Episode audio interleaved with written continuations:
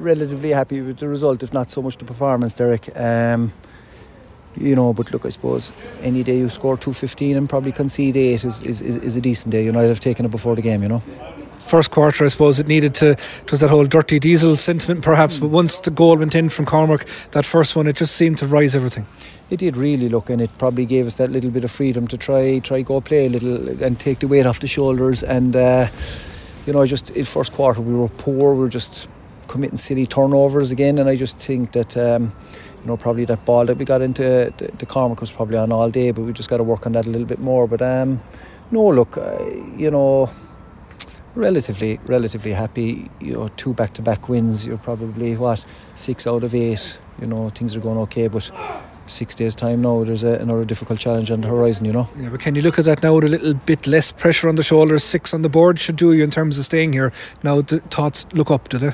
I think so, really. Like if you're if you're being honest, but I mean, you know, it's still game by game, and that's the way it is. It's just so so competitive, you know. Um, and look, you're you're probably you're, you're probably right. Your conversation changes a little bit now, and it tries to thrive on a little bit more. But I think you know it won't be easy again in, in, in Limerick. You know. Yeah, you a couple of options off the bench there. A couple of lads with niggles as well. Are they a concern ahead of next week? Yeah, no, I don't think so. Um, look, Danny just got a got, got a bit of a bang on the shoulder there, and uh, we took him off. Um, you know, I think it was just he he, he had a headache, you know, and um, just probably didn't train, missed one of the trainings during the week, so we said we'd better pull him, and uh, we just look just took Emmett off just to give him maybe a bit of a break, and. Um, you know, but look, you're going to need all the lads, and we need these lads to get time because you get time, you get a bit of experience, you know, and um, nothing beats playing.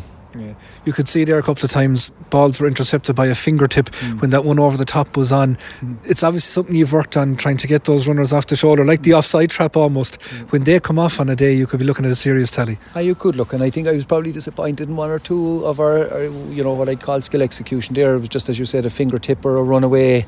But um, again, you know, it's about giving the lads the experience to to deal with that and, and, and, and see what becomes of it. But um, you know, we're learning all the time, Derek. You know, there's a lot of these lads haven't played a, a, whole lot, but they're getting there. They're really good. Like you can see, there's no fault of effort there whatsoever. Like you know, it's a derby next week against a team you know well. They'll be at home. They're proud. They're all those things. So again, it'll be shoulders to the wheel.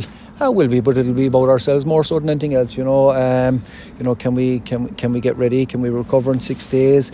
You know, can we do what we want to do? Can we stick to the game plan? And um, you know, if we keep doing what we're doing and, and match teams for effort and, and, and intensity, I think we're we're a long way there. You know.